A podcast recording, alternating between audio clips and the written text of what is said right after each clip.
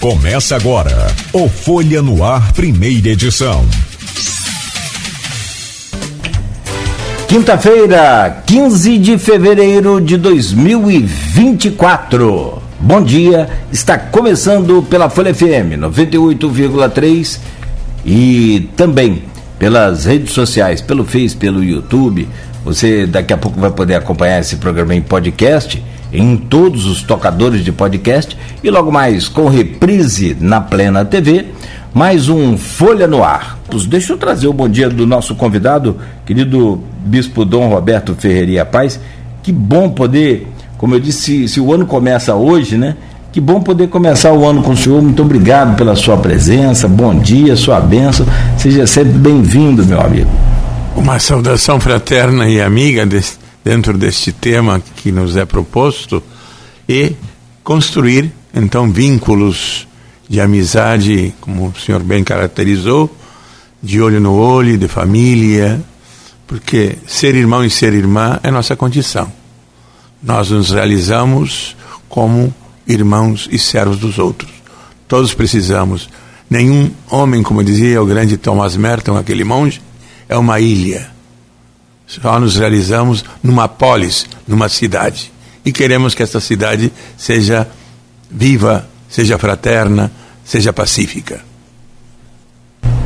Pacífica. E, e, e é perfeito, né? O senhor falou sobre família. Ainda tem esse, esse, essa coisa de divisão, de, de ódio, por vários motivos, inclusive sobre política. Sim. Que é extremamente a política chegou a ser o principal fator de divisão. Não é? Superior à religião, segundo a sondagem. Olha só. Olha a gente se divide fundamentalmente por opções políticas. Uma intolerância de uma pessoa com a outra que é contrária ao seu pensamento.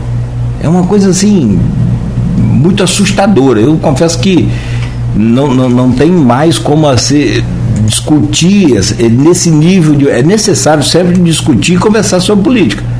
Dizem que política não, não, política tem que discutir sim, tem que debater, mas num nível elevado, num, ou pelo menos num nível normal, não vou nem. Sim, é, trocar ideias. Sim. Porque quem tem ideias pode trocar, quem não tem ideias, esse é o problema. Ninguém tem ideias, só, só tem sentimentos negativos para passar, então não dá a política se volta, se torna uma guerra. É impressionante. Deixa eu trazer o bom dia do nosso querido Rodrigo Gonçalves. Passou o carnaval trabalhando, não não deu tempo nem de desfilar um pouquinho. Rodrigo, bom dia. Como é que foi seu carnaval? Bem-vindo. Eu fui lá na sua terra para aproveitar um pouco, porque Campos não tem mais carnaval, né? Tem sambódromo, mas não tem carnaval. Tem umas coisas estranhas em Campos, né? Mas nós temos um sambódromo maravilhoso. Bom dia, Rodrigo. Obrigado sempre pela sua presença aqui no Folha no Ar, nessa bancada. Bom dia, Nogueira. Bom dia, Beto, que está retornando. Bom dia especial. Não teve bispo. jeito, voltou. Agradecer mais uma vez o Bispo por sempre estar aqui com a gente, né? E, e sempre depois do carnaval a gente recebe ele para falar sobre a campanha da fraternidade, que é muito importante, e também para a gente é, é um momento de renovação também, né? Na verdade, para algumas pessoas o ano só começa agora, né? De fato, assim, né? Mas a gente sabe que é, algumas escolas retornaram antes do, do, do, carnaval, mas estão ainda, vamos dizer assim, no, nesse recesso e a partir de segunda-feira é quando tudo começa mesmo a acontecer. É, desejar um bom dia para todo mundo que acompanha a gente em 98.3 e também pelas redes sociais, pelo Facebook, pelo, pelo YouTube, né? É sempre bom ter todo mundo aqui participando né, do nosso programa. Tenho certeza que vai ser uma manhã muito proveitosa com o Bispo aqui. Permite, Rodrigo, está na pauta aqui a gente falar, abrindo o programa já, da campanha de fraternidade que foi lançada ontem, sim, sim. né, com, no Brasil também, mas foi no Mundial. 60 anos no Brasil, né? 60 anos, exato. E, e só que eu, eu, eu queria, se você me permitir, abrir essa pauta com que a gente, eu acho que a gente quase nunca faz isso, até pela necessidade de debater a, a, a campanha nova, que, como a gente já disse aqui, é extremamente oportuna. Mas a do ano passado, eu queria pedir ao bispo para fazer um, uma espécie de um, de um, de um balanço, né?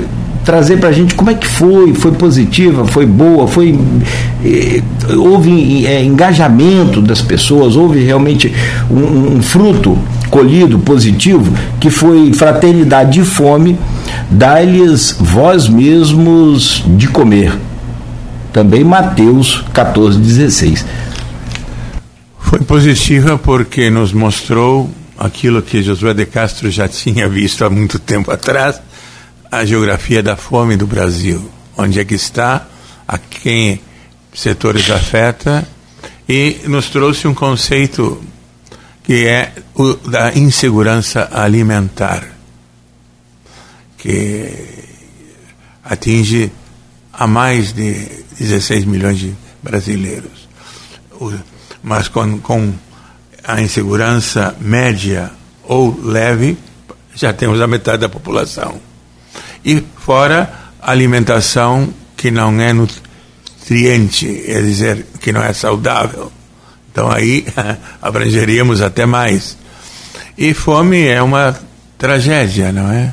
Porque é uma coisa é ter apetite, a gente diz, ah, eu tenho fome, mas na verdade é apetite que nós temos. Fome já é uma realidade de não saber se vamos comer, não é? E isso foi trágico com os Yanomamis, que a gente viu aqueles corpos esqueléticos. Então, é, é algo que nos deixou, assim, é, mais lúcidos em torno a esse desafio, que é, é dar-lhes vós mesmos de comer, criar políticas públicas e criar trabalho, né? porque as três coisas estão relacionadas, como disse o Papa Francisco em Cochabamba, não é? Teto, terra e trabalho para toda a família. Então, se toda a família tem isso, bom, tem garantido o pão. Pode tocar aí. É, a ideia dessa, dessas campanhas é o quê? É, é tocar as comunidades, é tocar através dessa, da, da própria igreja, e aí sim entra a participação da, da população no, no, no sentido de é, engajar mesmo, a, a, comprar aquela ideia. E é isso, o motivo da pergunta é esse, se houve realmente esse, essa, essa compra dessa ideia. E me parece sim. que sim, foi num tema também muito oportuno. Ah, e voltaram algumas é, políticas públicas que deram certo, como a merenda escolar, vinculada à agricultura familiar. É, isso é, é bom porque é, agricultura orgânica, vai para a merenda. E o, o escolar, o, o, aluno, aprende o que é a importância da alimentação na sua vida. Campos hoje tem um número no, no, no CAD único, que é aquele cadastro das pessoas que estão com o rendimento abaixo da linha da pobreza, são 170 é, é, mil pessoas é muita gente. Então, assim, quando a igreja lança essa campanha, você fala a nível mundial, a nível Brasil, como o Rodrigo falou, mas como que é visto pela igreja a importância dessa campanha fracionada em pequenas ações? Pô, eu fico cauteloso em falar ó, dimensão de, de tamanho, porque é complicado. Às vezes é pequeno para a gente, mas para quem está fazendo é uma coisa mega trabalhosa, Bom, gigante. É como é o caso de Campos, que foi feito isso também, no sentido de aquisição desses alimentos, dessas famílias produtoras para a rede municipal de educação, enfim, que são ações que a, gente, a nível mundial a gente compara então como pequena. Eu acho que pode colocar como pequena. E também me parece outra reflexão que é o respeito à terra, à criação e também à agricultura orgânica, é, superando a monocultura não tenho nada contra o agronegócio, o agronegócio responsável, mas muitas vezes ao irresponsável.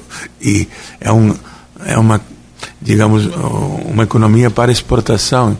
E a nossa, é, a nossa segurança alimentar fica prejudicada. Porque fizeram, me lembro, nos anos 2002, 2000, aquela campanha contra a fome, se lembra aquele movimento?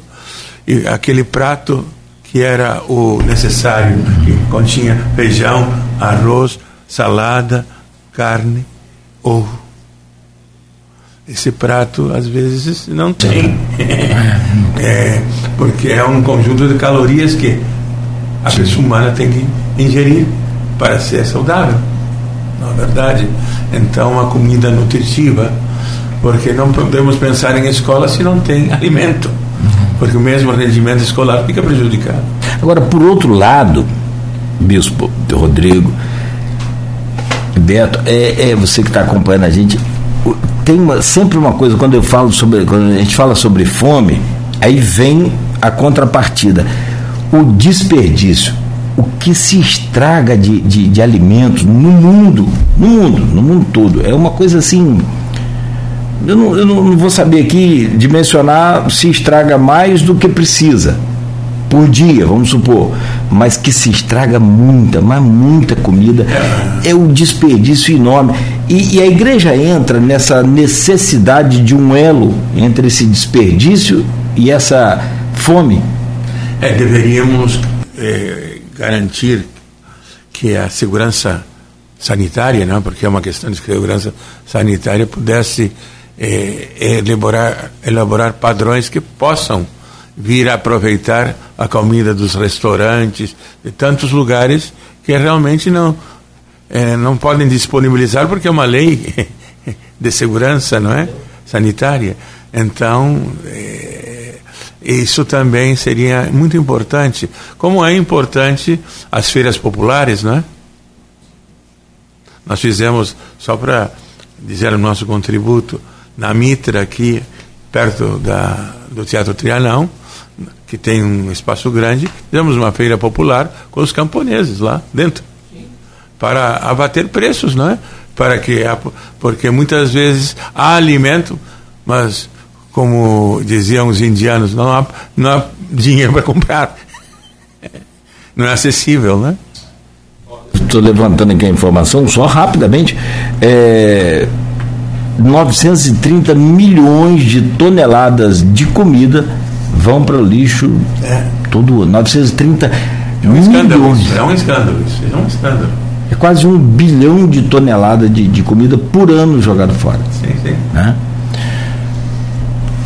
E para este ano, 2024, chegamos aí a outro tema também que tem muito a ver também, por que não, com, com a fome, mas a fome de, de, de é, que aí pode ser um, um, elo, pode ser uma, uma ligação entre um ser humano de verdade, pessoalmente, presencialmente, como eu disse, olho no olho, para fazer as campanhas necessárias de combate à fome, de orientação para a saúde, essa coisa toda.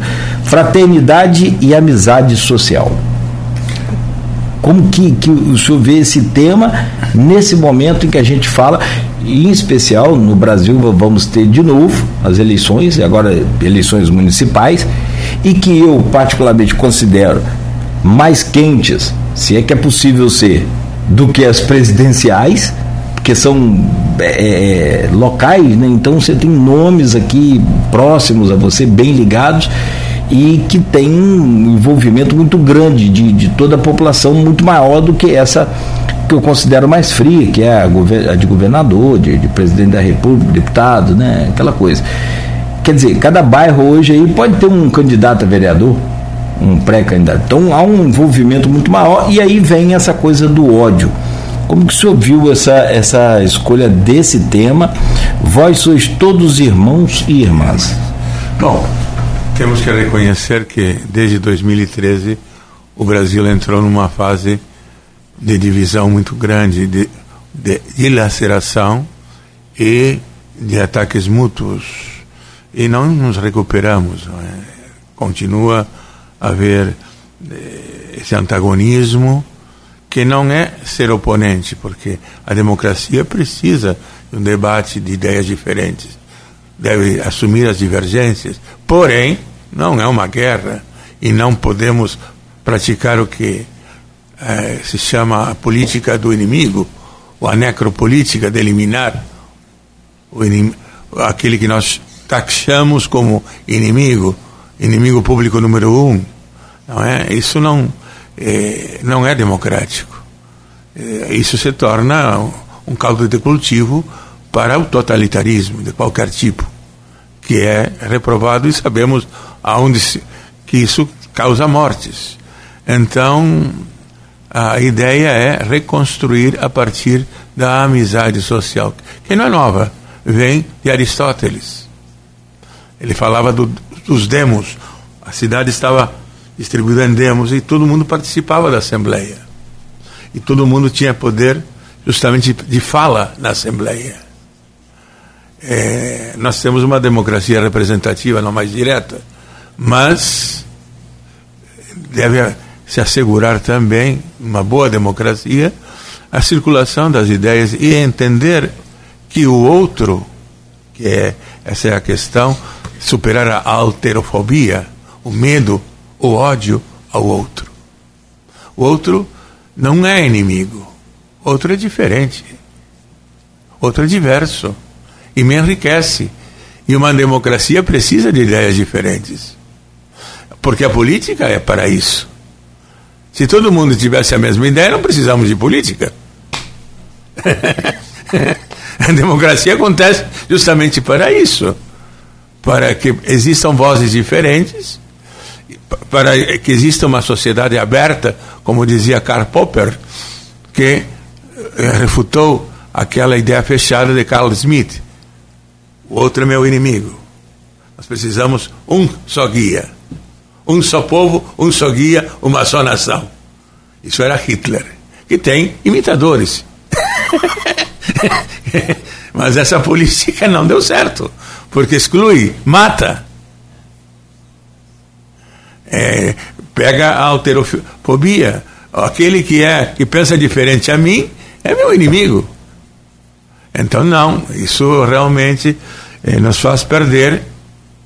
Eh, o Papa sempre diz: antes que as ideias, as pessoas.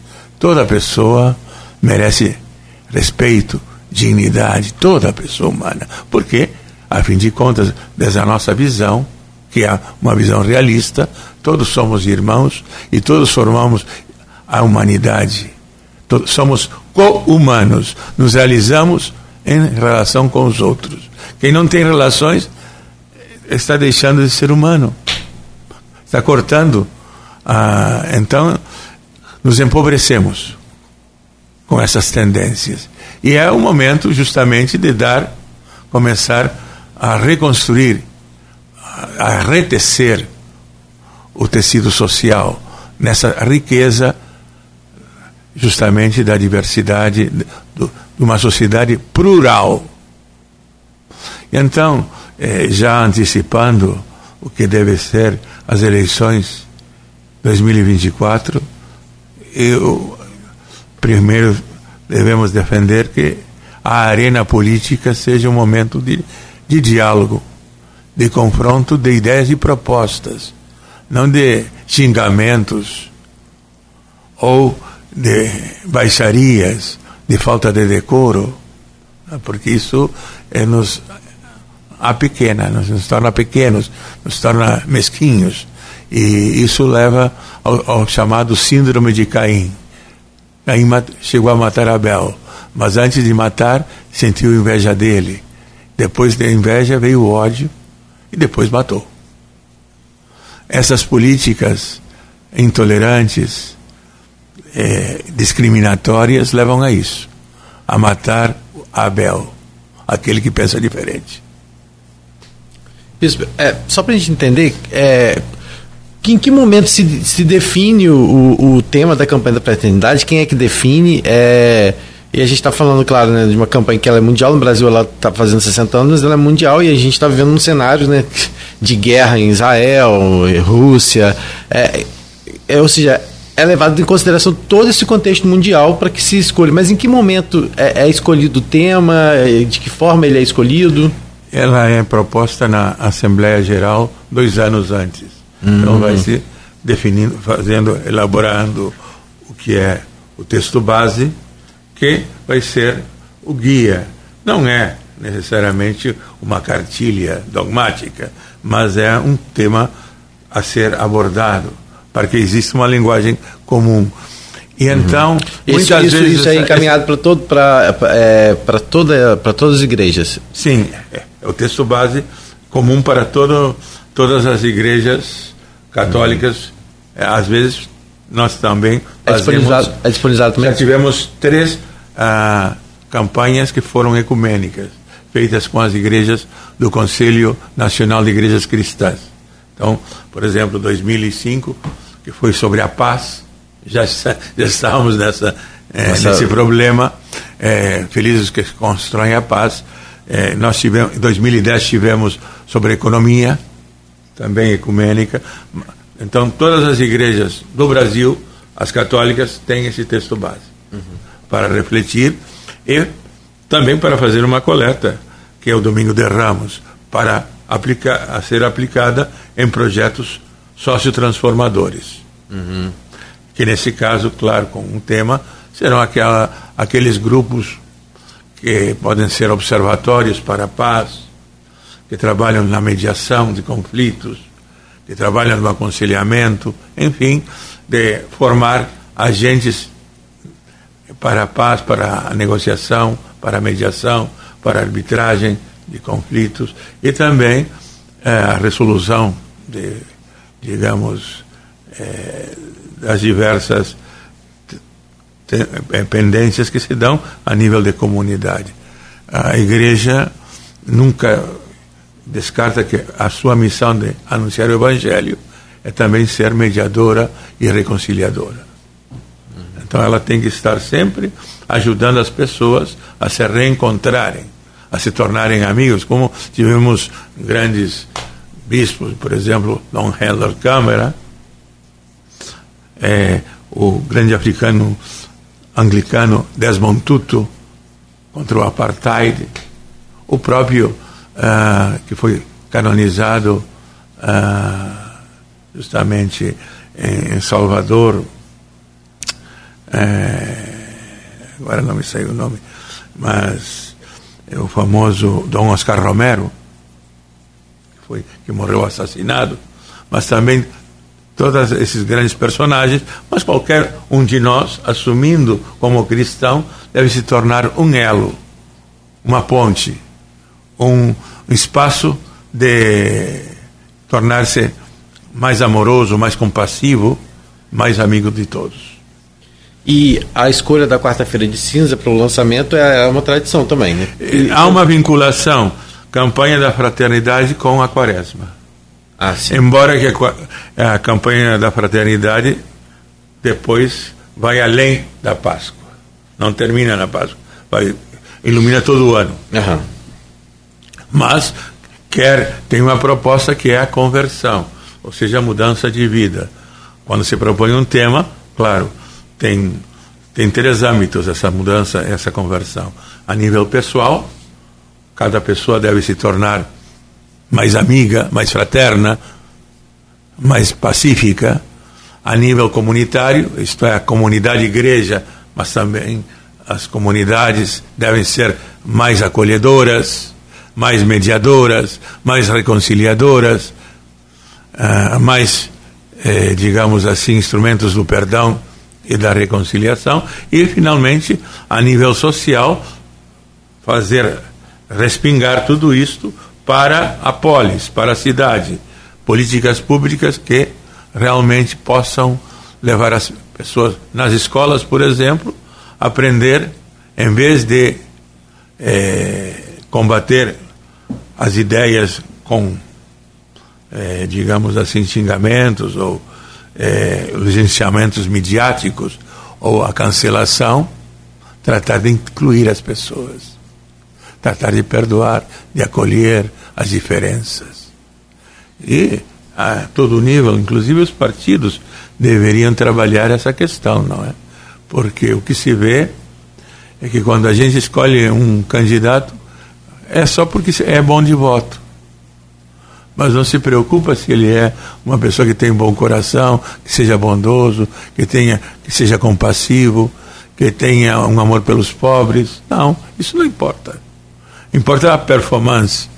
Os partidos devem pensar diferente, porque tem que a começar a ter valores e princípios. Não é, temos que mudar. O partido não é simplesmente uma alavanca para chegar ao poder. Os partidos têm que ter ideias. Sim. E entre essas ideias, uma ideia, uma visão de humanidade.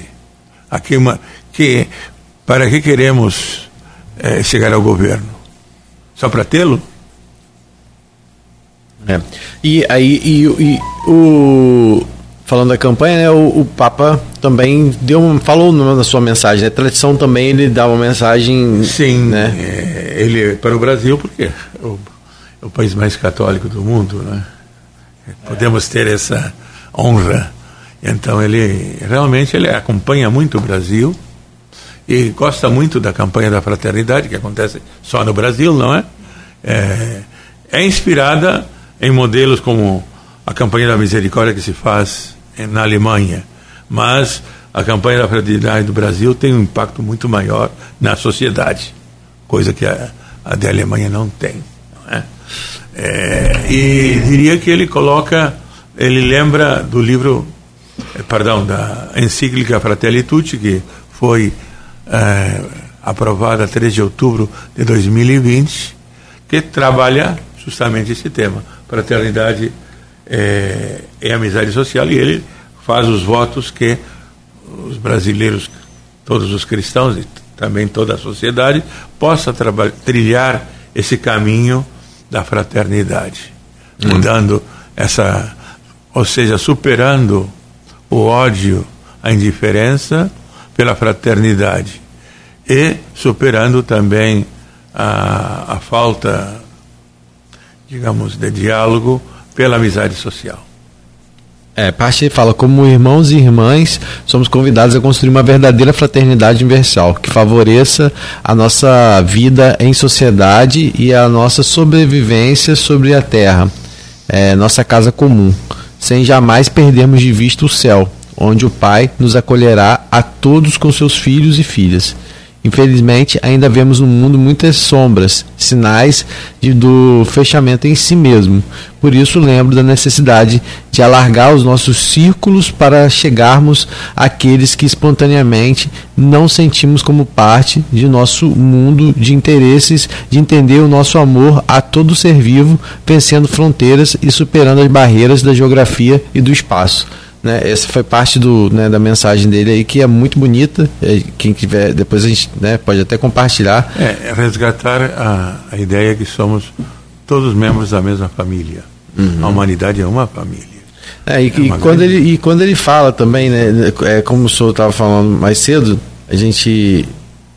Quando ele diz que né, é, todos os seres vivos, né, é que a gente também precisa ter. É... 59, sim, Fraternitude 59, que deve se estender a amizade a todos os seres vivos. Uhum. Porque somos uma fraternidade universal e cósmica, com todas.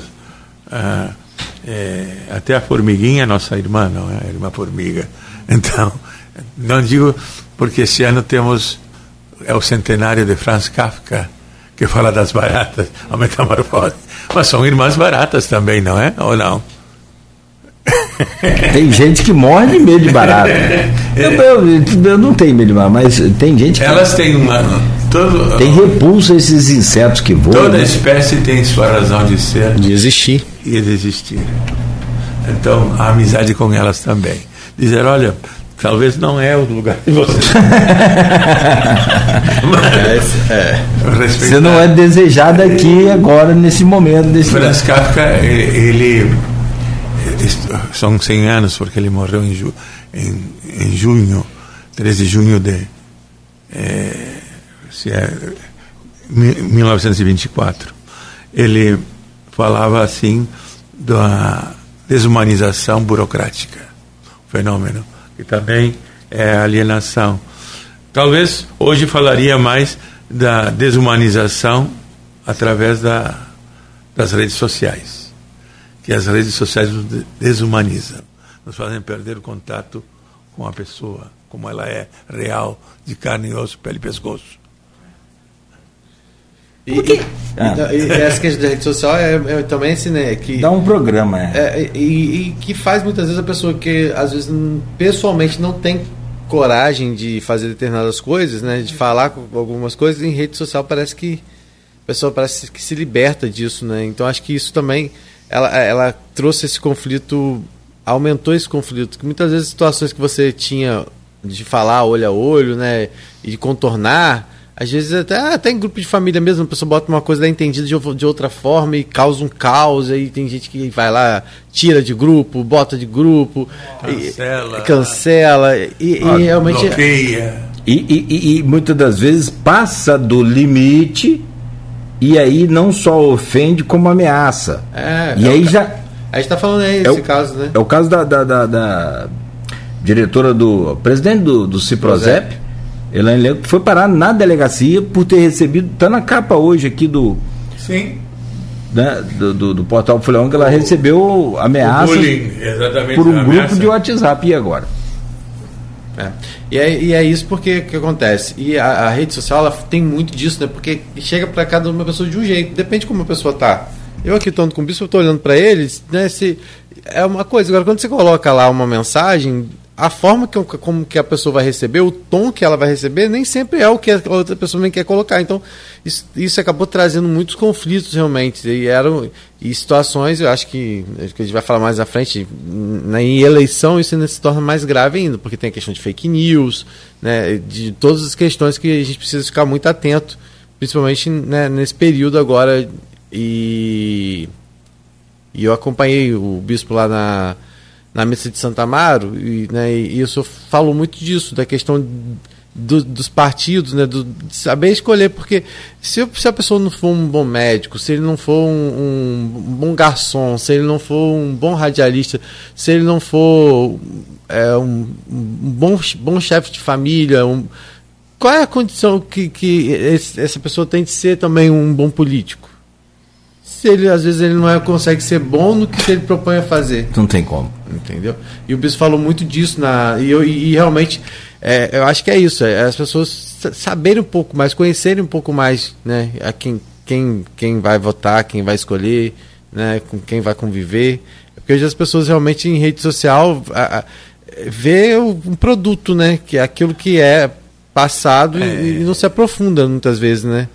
As eleições são definidas muitas vezes pelas redes sociais, exclusivamente até. Uhum. Então perderam a, a, a essa proximidade e perderam o que era antes o um mandato comunitário, conhecer a pessoa e eh, interpelá-la.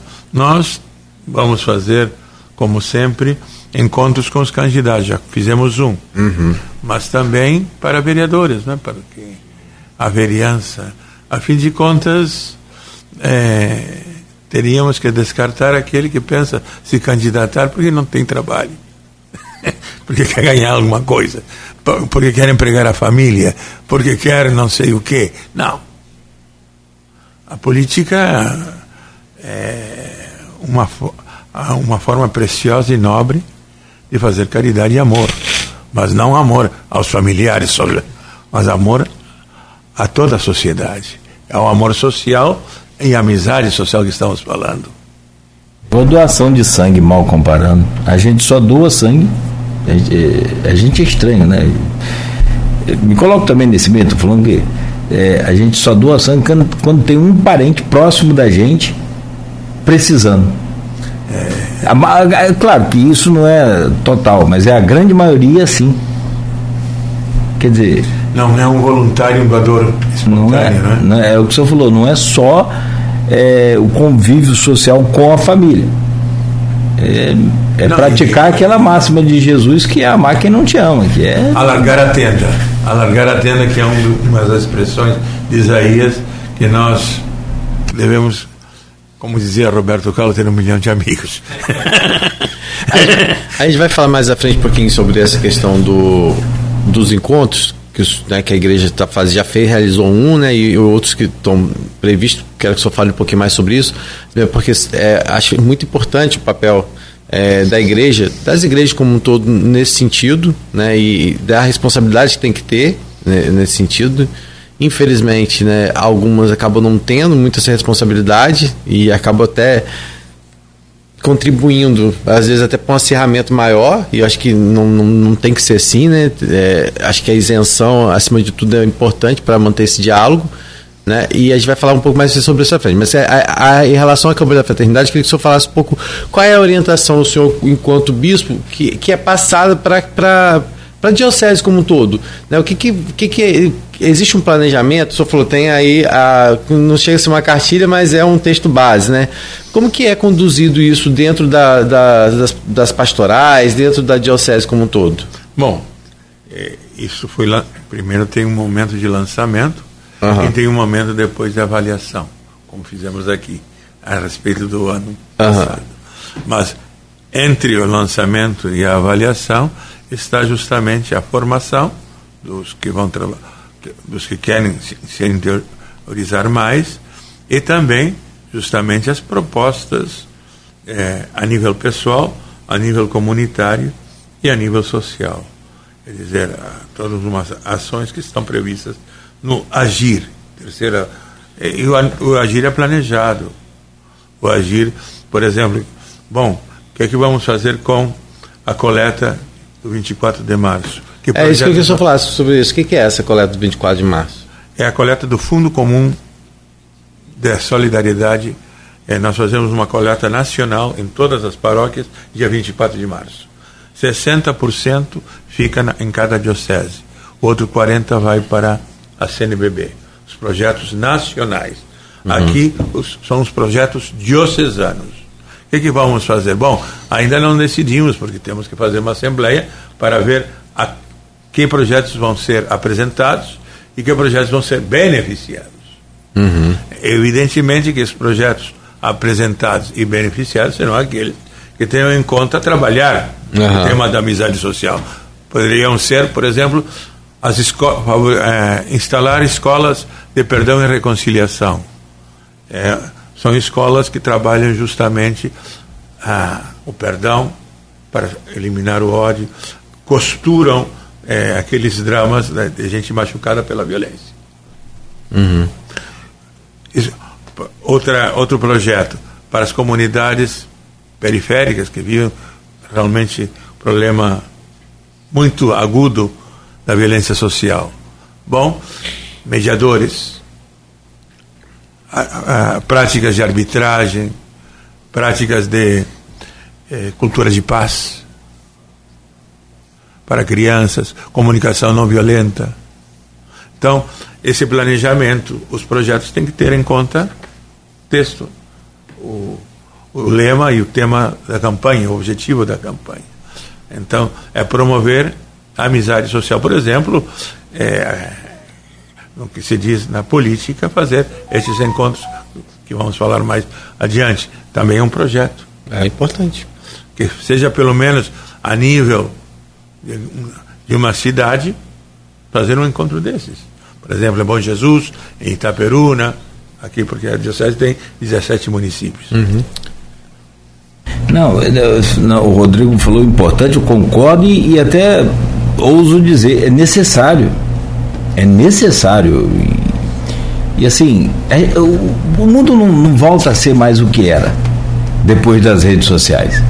Não, inclusive temos que interagir com os políticos, com os candidatos, porque na verdade o que acontecia antes, claro, no passado era bom, o candidato vai pescar no corral votos. Bom, é, mas antes que isso, nós queremos escutar a proposta do.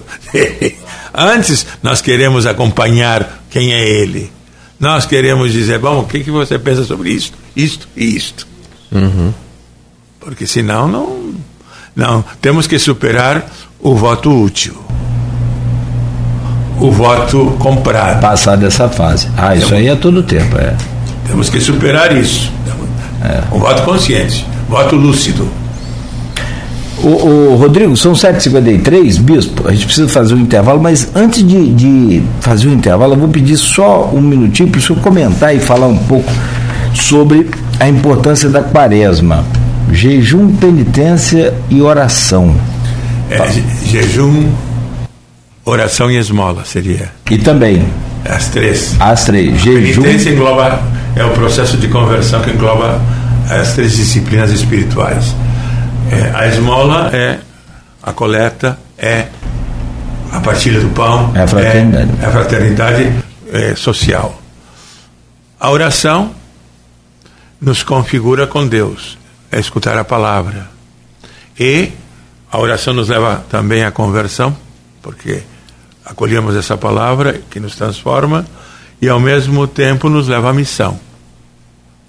E o jejum nos faz ver que temos que deixar de ser egoístas.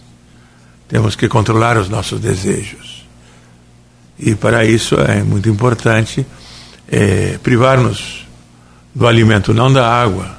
Porque Jesus não, não da água não podemos fazer jejum, mas do alimento, porque sentir em carne própria isso nos leva a identificar-nos com aqueles que sofrem, nos leva a identificar-nos com a dor do mundo e, fundamentalmente, a solidariedade, a compaixão.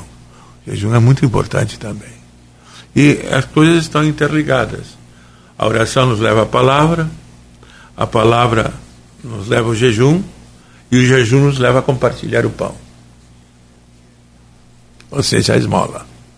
A sedacar, fazer justiça ao pobre. Muito bom. Não existe um, um, um, um manual, né? não existe uma, um, um, quer dizer, sei lá, um, um jejum, uma, uma penitência, uma, não, uma quaresma jejum... perfeita. Não tem uma, assim, um manual para você fazer a quaresma perfeita. É aquilo que você. Exato, aquilo que pode te levar a ser melhor, aquilo que pode te levar a ser mais cristão, aquilo que te pode levar a ser mais compassivo. Por isso não é só jejum de alimentos. Você pode, de repente, fazer jejum de compras. Vou ao supermercado e não vou comprar nada para ver, ó, isso aqui eu não preciso. Jejum de palavras. Opa, isso aí é uma boa. Silêncio. Boa. Jejum de visitar os enfermos. Deixo de visitar outras pessoas, mas vou visitar só os doentes. O que se chama o jejum dos passos. Ou permanecer mais em contato com os que sofrem. E jejum de TV também. também. Jejum da internet. Agora também. da internet é justo. Aí vai apertar, hein? Aí vai apertar. Vou deixar de falar mal de alguém na internet. Acabou. Só vou elogiar. Seria uma boa. Seria uma boa. Um sonho, né? Bom, tá aí. Boa. Quem disse que não tem dica? Tem dica sim. Ó. Você que fica o dia inteiro aí no, no Instagram, Beto, fica atento aí. Ó. É, deixa só. Bom, o, o meu, meu caro Dom Roberto Ferreria Paz. Vamos agora para o um intervalo? E tomar um aquele jejum café. agora? Não, já tem café já.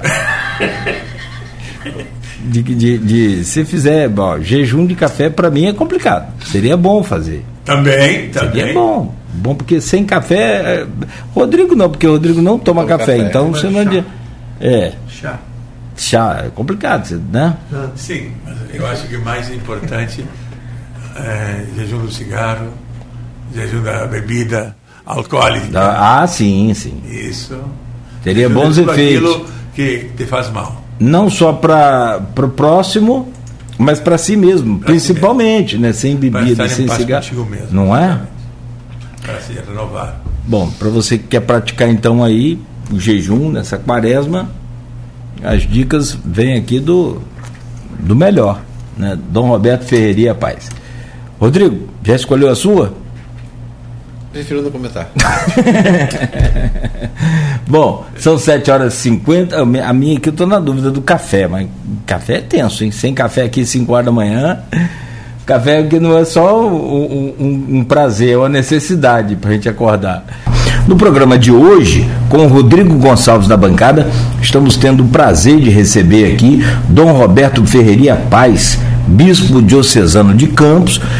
Dom Roberto que já falou com a gente nesse primeiro bloco sobre a campanha da Fraternidade 2024, que eu repito aqui, é sobre. Deixa eu achar aqui rapidamente aqui o, o lançamento dessa, dessa campanha de 2024 é, para foi que aconteceu ontem e falamos também sobre essa período de, de quaresma iniciado ontem também, sobre o jejum. Fraternidade e amizade social. Vós sois todos irmãos e irmãs. Mateus 23, 8. E a gente volta agora para continuar conversando com o Dom Roberto Ferreira Paz, eu chamo aqui o Rodrigo Gonçalves. Por favor, Rodrigo, para abrir esse bloco aí. É, a gente botou para falar um pouquinho sobre essa questão, né? Eu acho que os dois temas que a gente vai colocar agora, a gente pode juntar aí em um só, que é a questão, né, da do papel que a igreja é, pode desempenhar num momento como esse de, de um ano eleitoral, né, de escolhas municipais, é, tanto para vereador quanto para prefeito, e também da questão do decoro que precisa se ter, às vezes, nessas disputas políticas. E dentro disso, a pastoral da cidadania, da Diocese de Campos, é, já promoveu um primeiro encontro entre prefeitáveis, foi, acho que não me engano, 25 de novembro, quando recebeu lá alguns desses prefeitáveis, né? E e o bispo já adiantou para a gente que pretende fazer né, aí outros encontros nesse sentido. Eu queria que ele faça um pouco da importância disso, mas principalmente no momento que a gente sabe que Campos, é, a gente tem presenciado situações bastante lamentáveis na política, de ataques pessoais, muitas vezes é, de ameaça, testes, né, como a gente, a gente, tem visto a situação, e esse acirramento acho que ficou bem evidente com a questão da lei orçamentária anual recentemente, da, né, que precisou inclusive de uma intermediação por parte do Ministério Público para tentar uma solução, já que os próprios é, governantes, né, os, os, os, políticos, tanto o chefe do executivo quanto o chefe do legislativo, não conseguiam chegar a um acordo. Né? Então foi necessária essa intermediação do Ministério Público. É, foi um momento de muita tensão, complicado, porque você colocava em xeque o, o e risco, na verdade, de atendimento é, de trabalhos importantes, como a gente citou aqui, recebendo, né, Cláudio, naquela ocasião, as 13 OSCs, que, né, que são as organizações que cuidam aí, é, diretamente de crianças e adolescentes, algumas delas, inclusive, crianças e adolescentes com deficiência, e a gente viu a importância das institui dessas instituições e a preocupação delas, né? A gente falou naquele momento, por mais que tivesse sido um momento bastante complicado de tensão, serviu também para que a gente conhecesse um pouco mais o trabalho daquelas 13 OSCs e pudesse Sim. mostrar esse trabalho aqui, né? E aí a gente pode citar, por exemplo, a obra do Salvador, que a gente né, falou aqui, recebeu aqui o representante de lá, né? É, e tanto, tanto, tanto, todas as outras, né? Mas eu queria que você falasse sobre isso. Como é importante essa condução no momento e o papel, a responsabilidade também que a igreja tem que ter né, é, num momento como esse de, de, de disputas eleitorais, para que não haja essa polarização que muitas vezes a gente vê e, infelizmente, é incentivado também por algumas igrejas, religiões. Né? Infelizmente, também muitas vezes acaba incentivando essa polarização. Como manter essa isenção? Como manter esse diálogo? É, é isso que, o senhor, que vocês têm propostos, tem, tem colocado como proposta dentro a, desse trabalho do Pastoral da Cidadania? Sim. Inclusive, as eleições municipais são realmente um cenário muito favorável para construir de baixo para cima uma sociedade orgânica, democrática e participativa. Temos que também pensar no sonho de cidade ou que tipo de cidade nós queremos. A gente vê realmente ainda nos vereadores ou às vezes até nos prefeitos ah, uma carência de um programa assim de conhecer a cidade e ah, o que é o, o futuro, porque nós nós não só votamos para hoje, o que o Papa insiste também aqui, a justiça intergeneracional, preparar o futuro da cidade. E preparar o futuro da cidade é preparar, ter uma política sobre água, ter uma política sobre abastecimento, ter uma política sobre educação integral, ter uma política sobre segurança, que não é colocar simplesmente policiais. Segurança tem várias é, nuances, inclusive a segurança preventiva, que é a mais importante. Enfim, é, tudo aquilo que faz a cidade. Eu não vejo assim é, uma preocupação em refletir esses pontos, não é? Quando às vezes, às vezes vemos um vereador coloca fulaninho da ambulância. Bom, isso não é um programa. e, e, segundo é um engodo, porque a ambulância é um direito meu, não é dele. não, não é ele o provedor das ambulâncias. então temos que demistificar isso também. Uhum. Não é? é? E outro aspecto é construir espaços de controle cidadão, controle social. Porque não é só escolher um candidato, mas também aprender a fiscalizar esse candidato, a acompanhar esse candidato. Eu, eu venho de uma cidade, Porto Alegre, que tinha um orçamento participativo e funcionava. E eu ia lá. Tinha uma ronda que era temas gerais e temas específicos. E a gente votava quanto um, tinha uma parte do orçamento aqui, vocês estão votando a lei orçamentária, mas nós votávamos na lei orçamentária também, o que era necessário para aplicar nos nossos bairros. E também as temáticas. Não quero dizer que tenhamos que trazer isso, mas sim que conselhos municipais devem funcionar. Não é? Os conselhos paritários não é tudo do governo, senão não seriam paritários. Então, essa, essa boa política, ou política melhor é que diz o Papa, não é? Uma política que eh, seja feita com o cidadão também, com controle cidadão. Porque esse tipo de, eh, de polarização acontece quando o cidadão fica é recuado, não intervém. Nós não somos massa de manobra. Não somos só elementos votantes, somos contribuintes, somos cidadãos que devemos saber onde se aplica o dinheiro do, da prefeitura. Aliás, há é, formas justamente da, da legislação que, por exemplo, obrigam a colocar o, o lançamento dos gastos a planilha de gastos de todos os dias. Então devemos aprender a acompanhar, por exemplo, as sessões da Câmara. Os candidatos, os vereadores que participam, que vão, e que tipo de projetos votam. Você vota. Isso vai tornando, me parece importante, uma democracia não apenas representativa ou indicativa, mas participativa. Porque, no fundo, no fundo, no fundo, também teremos vereadores e prefeitos na medida que o cidadão exerça mais sua cidadania e exija mais. Porque aquele cidadão que faz um pacto de mediocridade e votar apenas aquele candidato que lhe dê alguma coisa, é um mendigo não é um cidadão. Então nós, a igreja não só participa formando ou abrindo espaço para conhecer os candidatos, mas a pastoral da cidadania trata de formar bem o cidadão. Ele aprende a cobrar, a acompanhar, a exigir. Ele tem todo o direito, porque o voto não tem preço tem compromisso e consequências.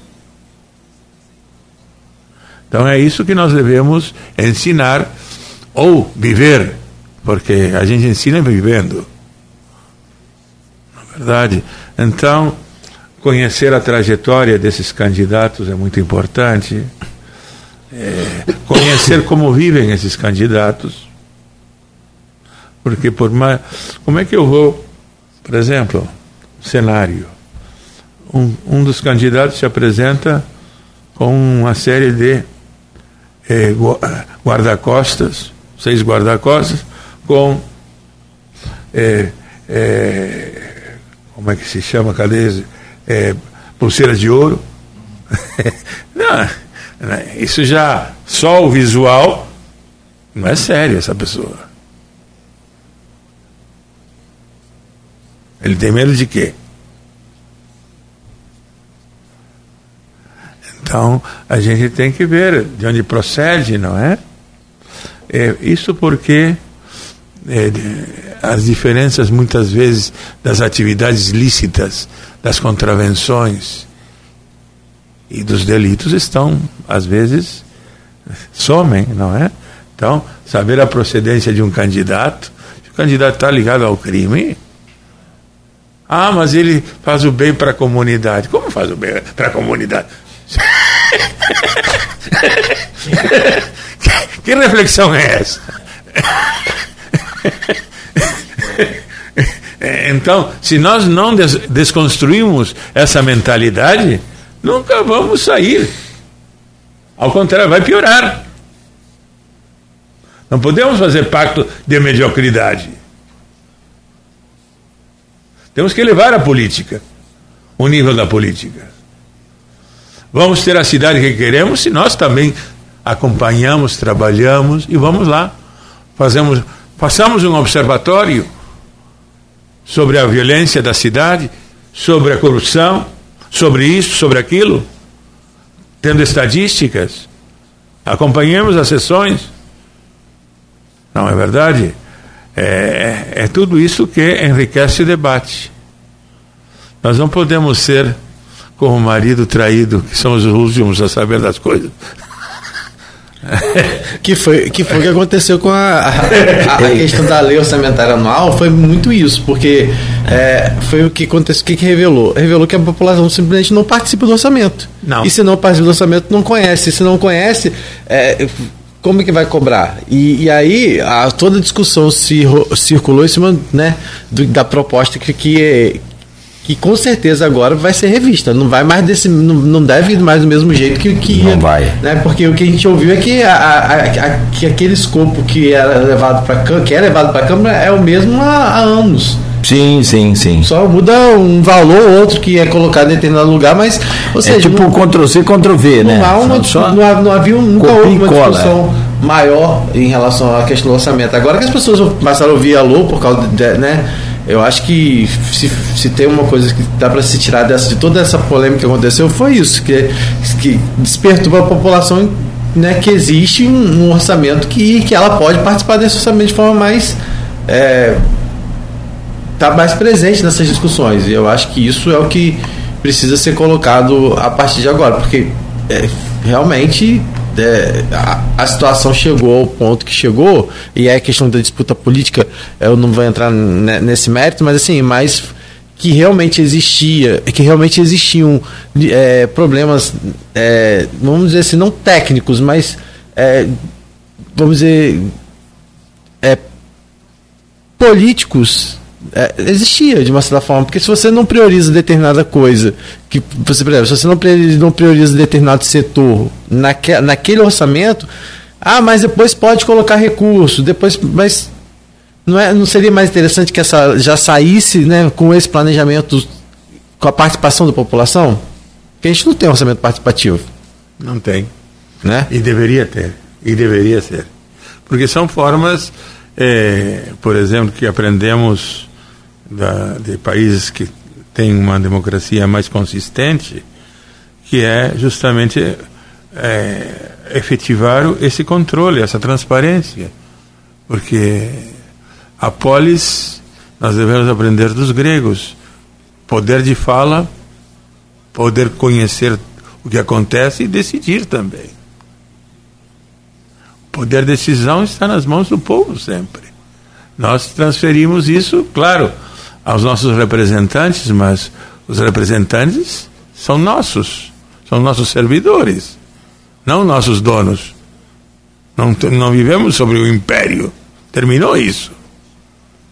Nós não somos súditos, somos cidadãos. Uhum.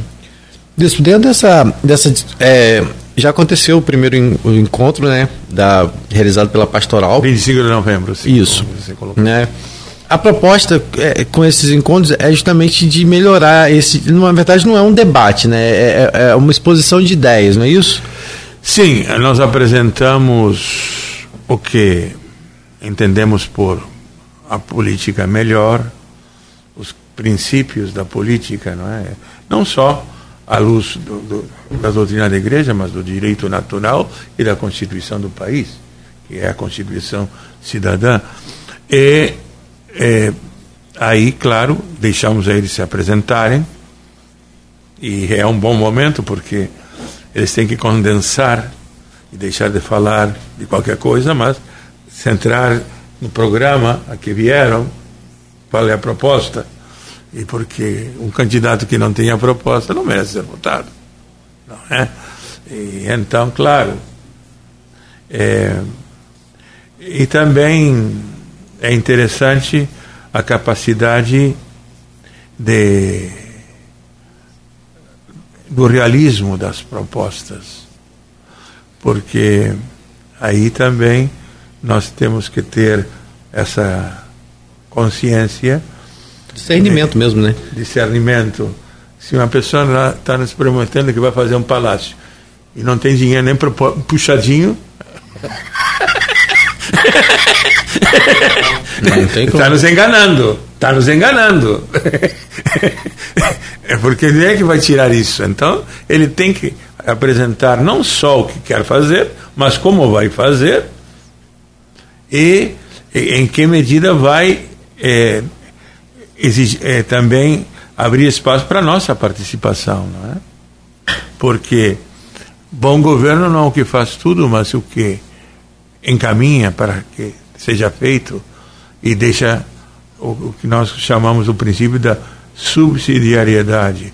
Não faça a autoridade aquilo que o povo pode fazer por si mesmo.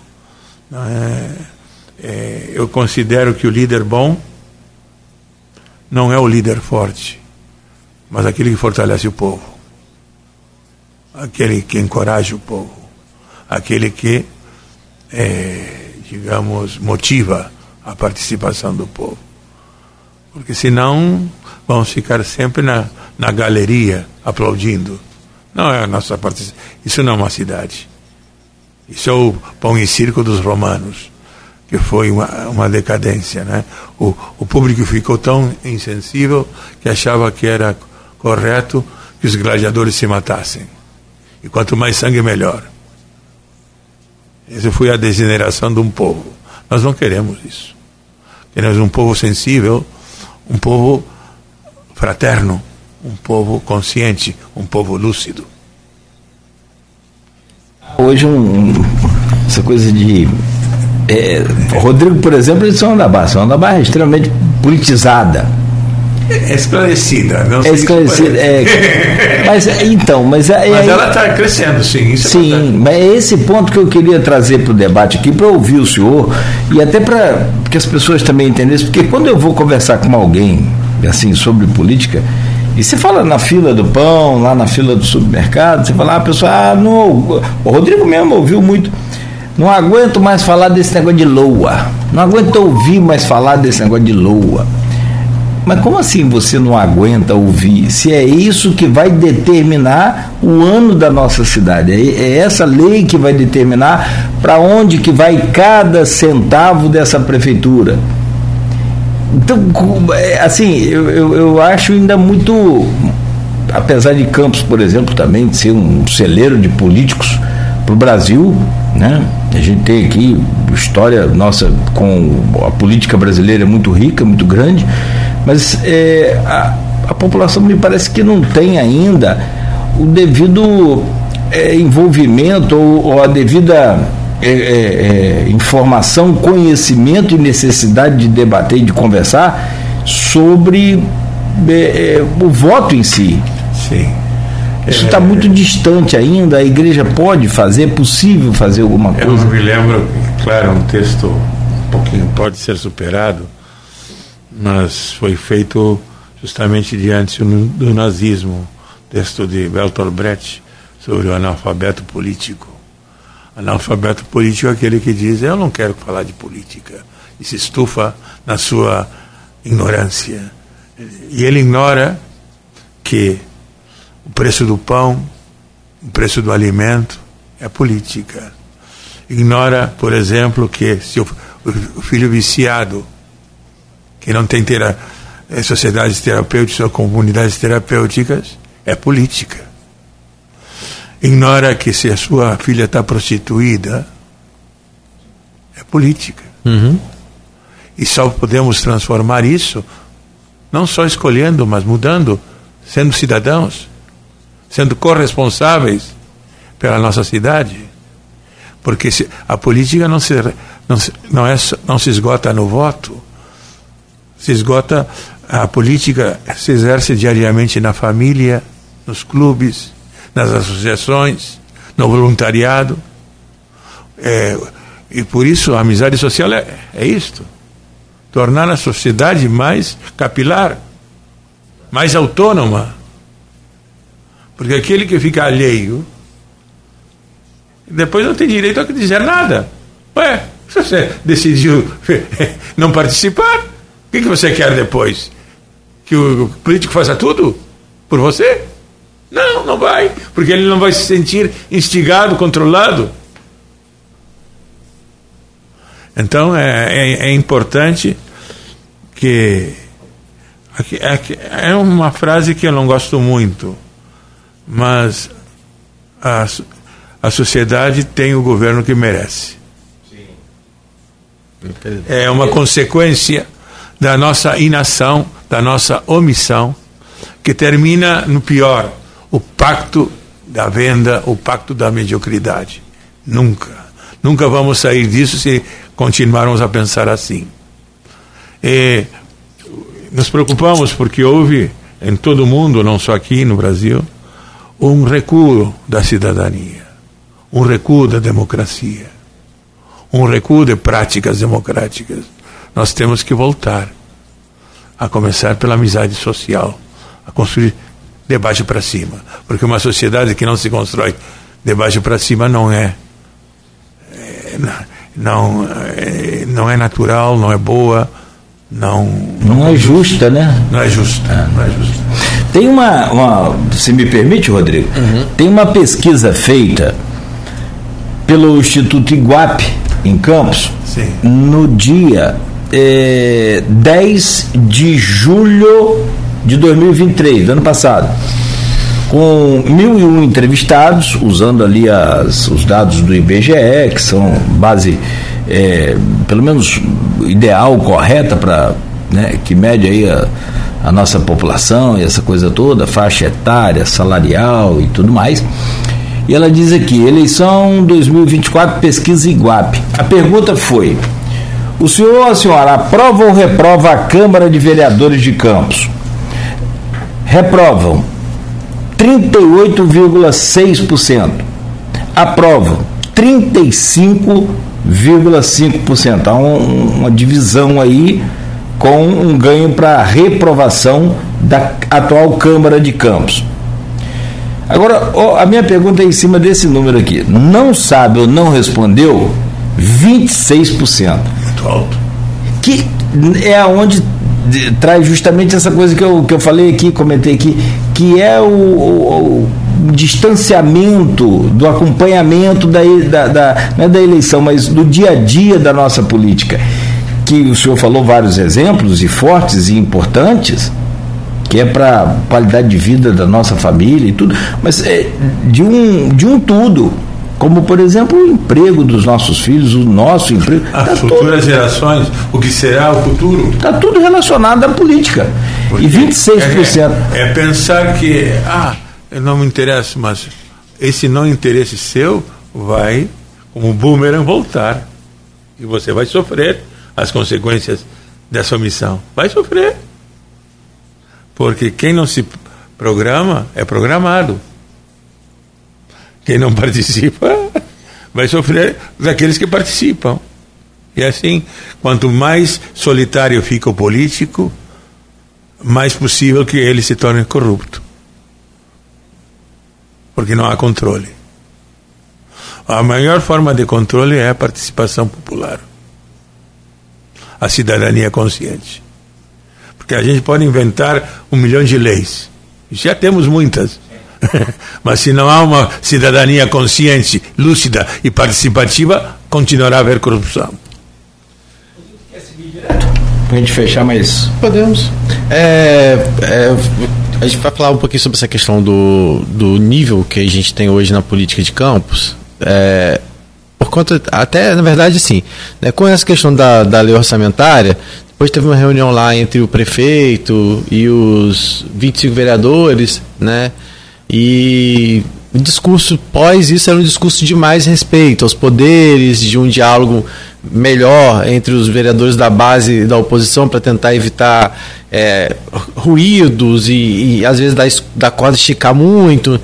É, e aí logo depois veio o recesso, mas a gente está vendo agora que a Câmara já vai retornar, né? na verdade retorna hoje é, os trabalhos, mas sessão mesmo só vai acontecer na semana, na semana que vem e quando também acontece a primeira audiência pública, que vai ser no dia 22, às 5 horas da tarde, sobre transporte público, que foi dentro daquele acordo da lei orçamentária anual que alguns assuntos deveriam ser discutidos mais, profund... mais amplamente e isso vai acontecer.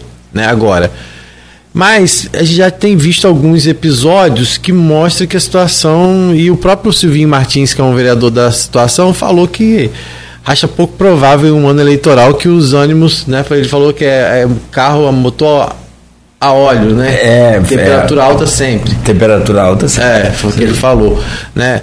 É, o, a gente tem e, e, acho que a gente tem visto também uma situação que, que, que começou também, eu acho que tem um pouco a ver com o que a gente está falando, é, que agora o vereador que, que às vezes usa a rede social para poder né, às vezes não é nem para trazer a solução de problema nenhum. É, é, né, às vezes antes de. Antes, vou dar um exemplo. Sim. Claro. Os vereadores foram lá pedir alguns documentos na Secretaria de Educação. Eles, antes de chegar à secretaria, já estavam fazendo um vídeo deles mostrando que eles estavam indo para a Secretaria de Educação, entrando na Secretaria de Educação, é, saindo da Secretaria de Educação. Como que o senhor vê é, a, a utilização também de, desse artifício, muitas vezes, para criar um, uma imagem, né? Ou seja, trazer uma comoção popular em cima de, um, de uma coisa que às vezes não vai trazer resultados como deveria. Como que o senhor vê isso? Bom, aí está o glamour, o charme e a propaganda, a autopropaganda. O, o político, digo, não estou assinando para esses casos, uhum. mas o político é um servidor. E como servidor não deve se engrandecer. Eu me lembro de uma passagem de Lucas: somos servos inúteis, só fazemos o que devemos fazer. E quanto menos estardalhaço façamos, melhor. Porque, é, na verdade, estamos cumprindo o mandato e devemos fazê-lo com serenidade, não, não tratar não eh, criando contradições ou ampliando eh, justamente aquilo que não vai ser eficiente ou eficaz para os processos de solução. Porque senão, eu me lembro daqueles que são como os abutres, eu não, não faço nenhuma referência, mas aqueles que rezam tanto pior, tanto melhor críticas irresponsáveis, oposição destrutiva. Isso se esquece do bem comum, se esquecem do povo, se esquecem justamente da, do, do processo de buscar consenso, não buscar o dissenso. então, é, o político está para conjugar, para reunir, não para separar. Parece que é, é um tipo de política mafiosa. Não é? Vocês precisam da nossa proteção. Porque senão a cidade vem abaixo, sem nós. Não, não é assim. Um político inteligente, um político competente, um político responsável vai trabalhar a coisa pública como coisa que não é dele, mas é dos outros e deve ser administrada com prudência.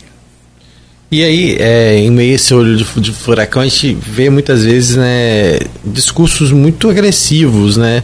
É, e, e, já prevendo que há esse acirramento natural de um pleito eleitoral, né, vocês, da, é, através da, da Diocese é, através da pastoral da cidadania, tem proposto esses debates. Né? No primeiro, acho que foram alguns. Acho que, acho que foi o Vladimir, o Jefferson e o Buchaú, que são três. Os três, né, exatamente. São... Não, e eles, claro, uma, tiveram uma. Que não foi um debate, é a gente ressaltar isso, né? É, não foi um debate, é foi uma apresentação e ao mesmo tempo uma declaração que partiu deles de se comprometerem com o nível do debate se comprometerem com política a, limpa, né? Uma política limpa e de propostas propositiva.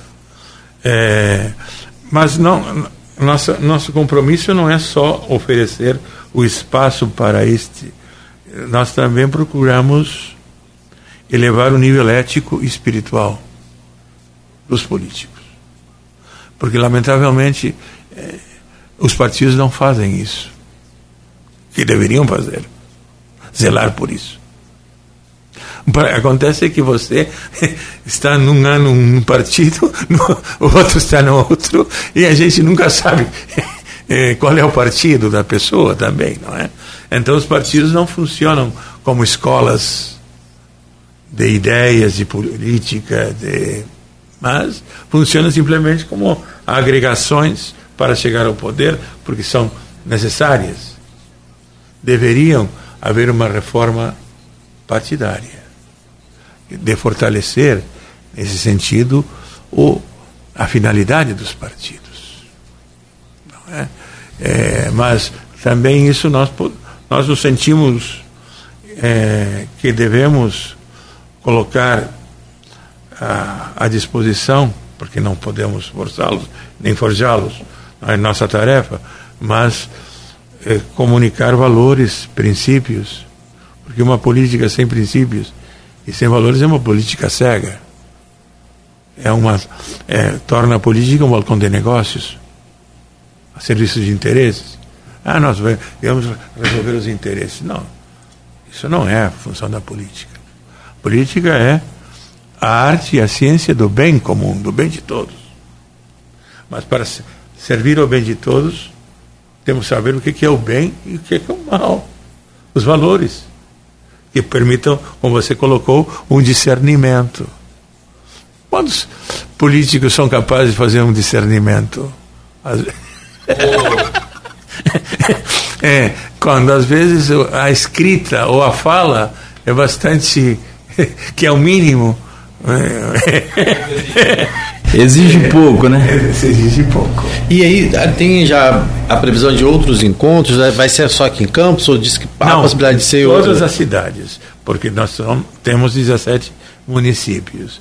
Um encontro para os prefeitáveis, que já fizemos, talvez outro agora, porque é que em novembro ainda não estavam definidas. definidas. É. Ai, até agora também não estão. Não, então não. É. Então, quando estejam definidos, vai haver outro, uhum. ou um segundo encontro. E com os vereadores, especialmente com aqueles vereadores que se identificam com a fé ou com valores cristãos, ou com a doutrina da igreja, que não é só nossa, a doutrina cristã. Mas com os vereadores que já estão aí, não com os candidatos. Com, não, com, com, outros que se, também. Que queiram ser candidatos. Exatamente. Aberto para isso. Uhum. É, nós não limitamos a participação apresentá-los e ao mesmo tempo apresentar e deixá-los falar, não é? Qual, qual, é a proposta que tem? Uhum.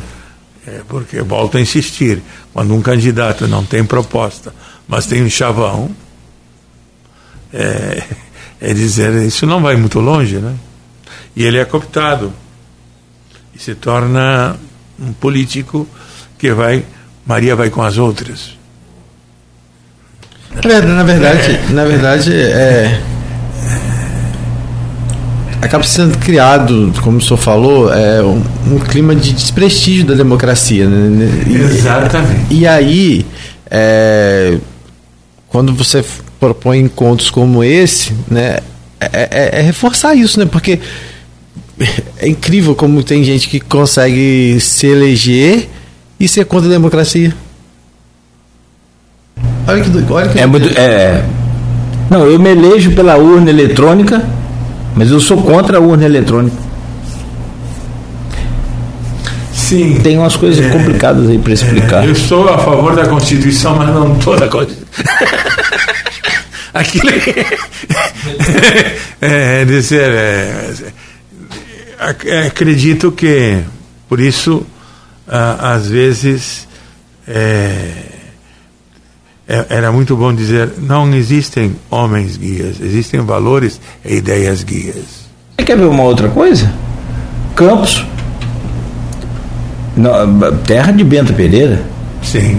Aqui no, no- no nosso brasão da bandeira, é, se eu não vou lembrar aqui exatamente como está escrito, mas aqui até as mulheres por seus direitos lutam. Aqui por é, exatamente. Se não for, é bem, me perdoe, é bem parecido com isso. Oh. Como que nós não temos uma mulher na Câmara de Vereadores com 25 vereadores? Ah, e outra coisa, outro dado também que eu fiquei. Você Não, fica- um, um partido que se chama das mulheres não tem mulheres. Não, o Partido da Mulher. muito boa, muito boa. É presidido por um homem, Isso né? É, é absurdo. É como dizer, Partido dos Animais. Bom, já muitos.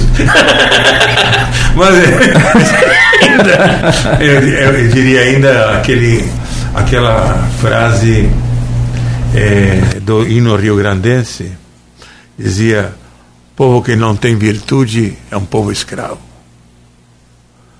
Um político que não tem virtude não é político. É dizer, é, temos que exigir virtudes do político, porque senão seremos enganados, passados para trás, porque é uma pessoa que almeja o interesse próprio. Fazer um debate. Se vai fazer um debate, vai acompanhar um debate. Boa parte do tempo dos debates, de, de, aí não é só exclusivo de Campos, mas como estamos falando de Campos, é, não são apresentações de ideias, são acusações. Sim. E no caso de Campos, vai a acusação Ah, vai até. à oitava geração. Não porque seu pai, porque sua mãe, porque seu tio, porque. E Isso enriquece. Não rende, não rende nada. Não, não, não, não- Ah, é, se esgota, não é? Se esgota porque, na verdade, nós não falamos, bom, a cida- eu quero a cidade assim, ponto. Essa é a razão do, do debate. É, teremos que ser mais concretos, como diz o Papa Francisco. E, bom, é, os que estão, estão. Podemos melhorar, podemos melhorar os que estão também. É, essa é a ideia, é, mas sem dúvida nós temos que fazer a nossa parte. Não basta acusar os políticos. Exatamente. Temos que ser melhores cidadãos. Temos que ser melhores. Isso, e, é, claro que você vai voltar aqui outras oportunidades para a gente falar dos próximos encontros, que é assim que forem definidos aí os candidatos e, os encontros, a gente vai voltar a falar sobre isso. Mas nessa volta agora aí da, da Câmara, se pudesse deixar uma mensagem tipo de paz mesmo, o que, que o senhor poderia falar? Porque vai ser um ano realmente de tensão pelo que está sendo colocado, tanto por um lado quanto pelo outro, por mais que haja a promessa do, vamos dizer assim, de uma amenização em relação a, a- ao que foi esses últimos meses, né? Mas assim, a gente sabe que vai ser ainda. O que, que senhor diria para esses políticos que lá estão? Eu diria que não nunca se esqueçam que estão a serviço de uma democracia. E quando dão um testemunho negativo, a democracia está se desgastando, está se tornando, o que dizia Aristóteles, demagogia. E isso leva a aventureiros e traz sempre modelos autoritários que vão tirar as nossas liberdades, os nossos direitos. Então, que eles são representantes do povo. Não se esqueçam disso também, da democracia, do povo, porque eh, eles não estão a serviço deles. Eles estão a serviço do bem comum. E estão lá porque nós quisemos que estivessem lá. Eles têm uma responsabilidade para conosco. E eu diria que honrem essa vocação, que mostrem que são vocacionados, que mostrem a que vieram e que sempre sejam generosos para com os outros, com os oponentes. Porque quem acredita que encarna totalmente a verdade e resta só vê mal nos outros, é uma pessoa candidata a ditador. Porque justamente a democracia cresce com um debate de ideias, um debate claro, um debate lúcido. E quando a gente escuta bem o oponente, está mostrando que é um homem sábio. Quando nega a palavra, nega, digamos, que o outro possa ter razão, nega a contribuição do outro, é uma pessoa que não dialoga, monologa. E é candidato, lamentavelmente, a, a uma liderança negativa. Não pode ser votada. Queremos políticos de diálogo. Queremos políticos que façam consenso em torno a valores, em torno a princípios, em torno ao bem comum de toda a cidade. Certo. Bispo, vamos reforçar então a campanha da fraternidade. Quem quiser é, saber um pouco mais, acompanhar, é, pode falar para a gente um pouco mais do teu. Nós vamos fazer em cada diocese um encontro. E é, depois cada paróquia vai trabalhar, inclusive ah, o texto base. O texto base é bastante simples, não tem muito. Esse texto, base, é... esse texto base é acessado, é, é, é, quem quiser pode ter acesso? Sim, na livraria diocesana está disponível. Uhum. E nas paróquias também. Uhum. Pode comprar, é baratinho. É, porque nós queremos que seja acessível. Uhum. Está escrito numa linguagem ah, bem também acessível. Inclusive o cartaz, que é a capa, mostra o, espírito da campanha da fraternidade. São dez personagens, com o cachorrinho, onze,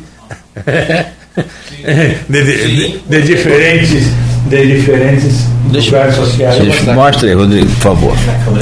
Isso vai falando.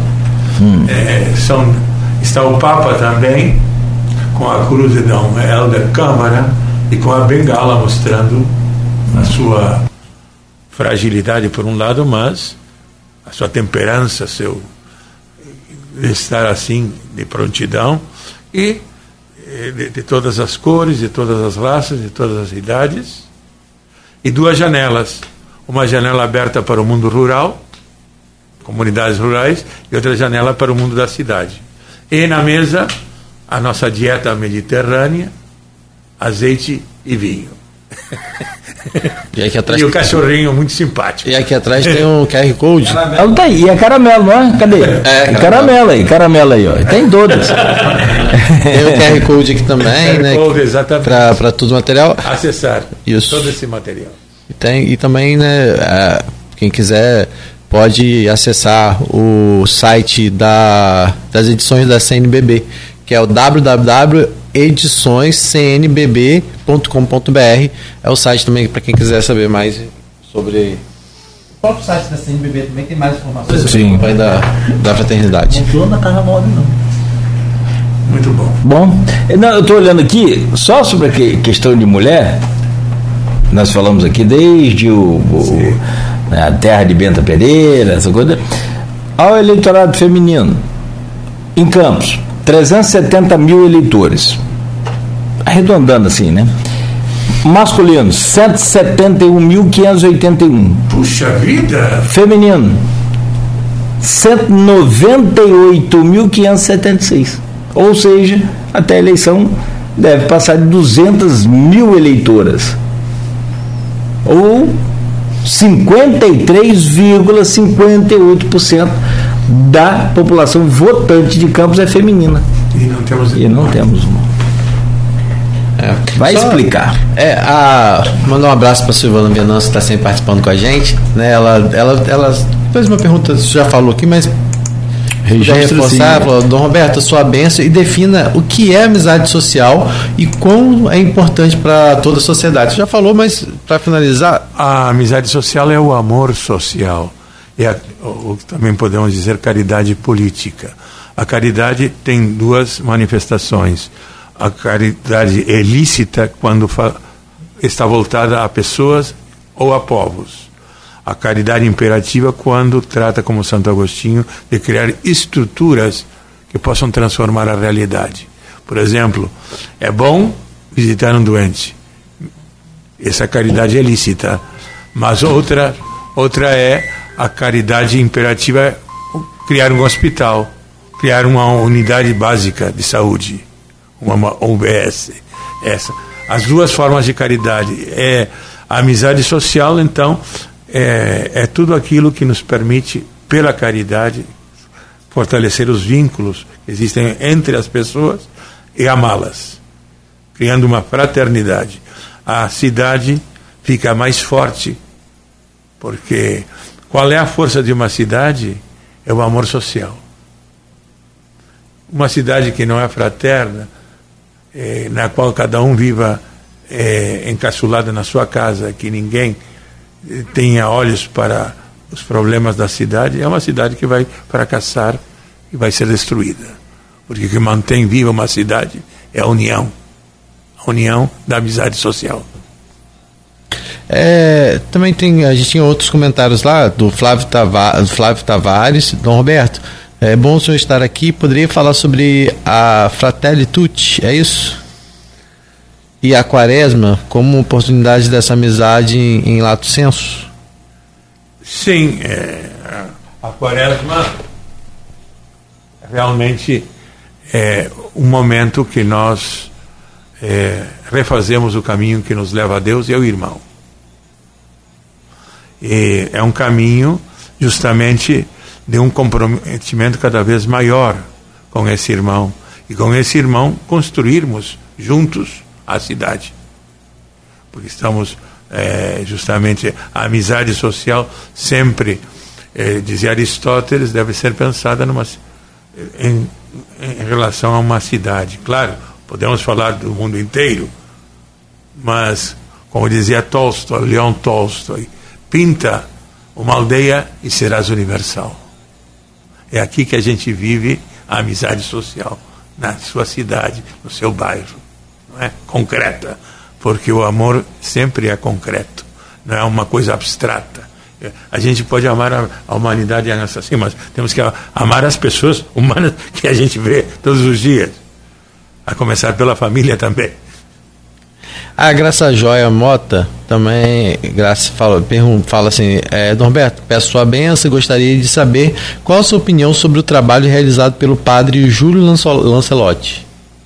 A minha opinião é que ele é o vigário episcopal da, justamente da social de São Paulo e tem um trabalho esplêndido que ninguém faz. É, ele, com mais de quase 80 anos, ele se, tem um desapego a qualquer cargo assim honorífico, tem uma doação plena para os moradores de rua que ele os trata como irmãos e irmãs. Ele é um, como a, a irmã Dulce também é um exemplo.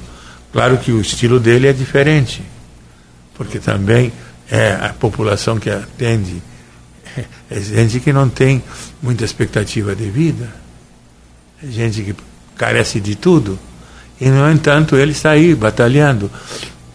Quem o critica deveria fazer pelo menos 1%.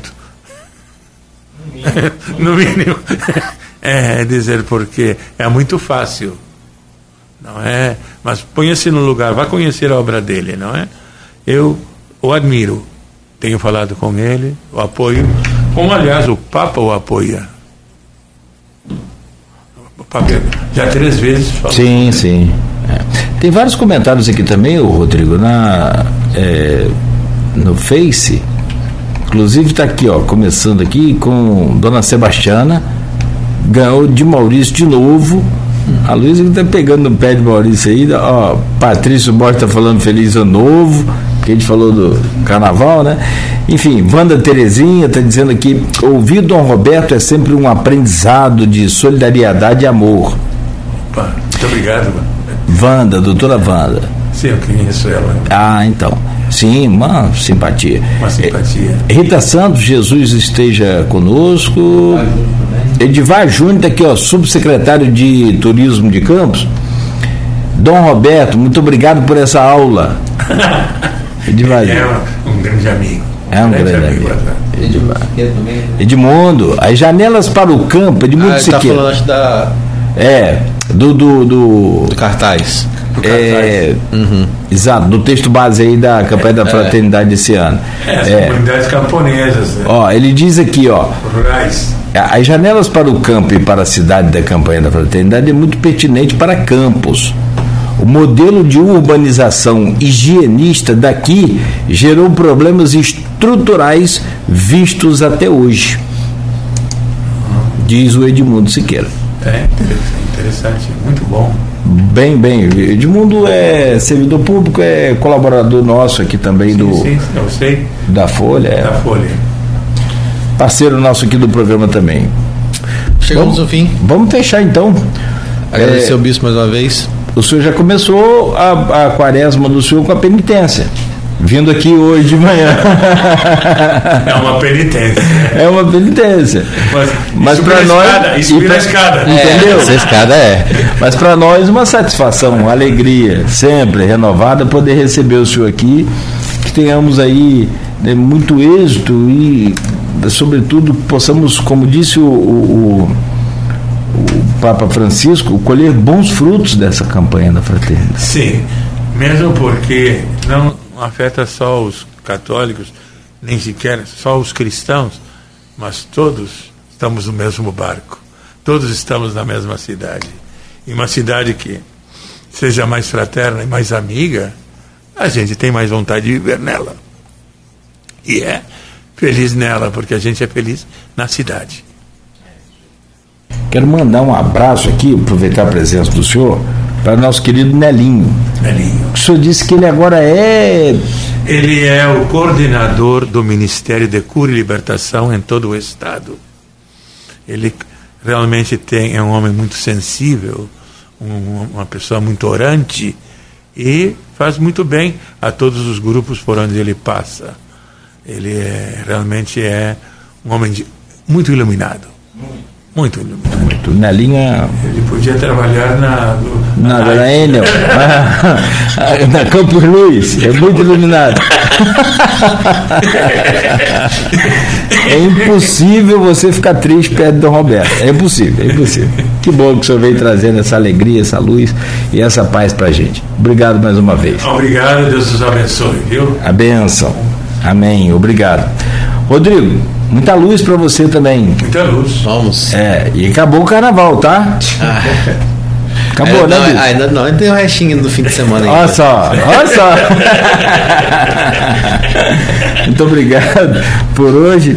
Tem, é, é, é só uma pausa, então. Quinta é, e sexta. Não, sábado trabalho também. E... Aí domingo esquece. Domingo tem conde de trio, lá em Gruçaí. Ah, Aí. bom. Tá ah, então tá justificado. Tá bom. Valeu, Rodrigo. Um abraço, Obrigado gente, por hoje também. Valeu, né? E a gente volta amanhã às sete. Isso. No oferecimento de Coagro, Proteus, Unimed Campos, Laboratório Plínio Bacelar e Vacina Plínio Bacelar. Continue ligado, continue na Folha FM.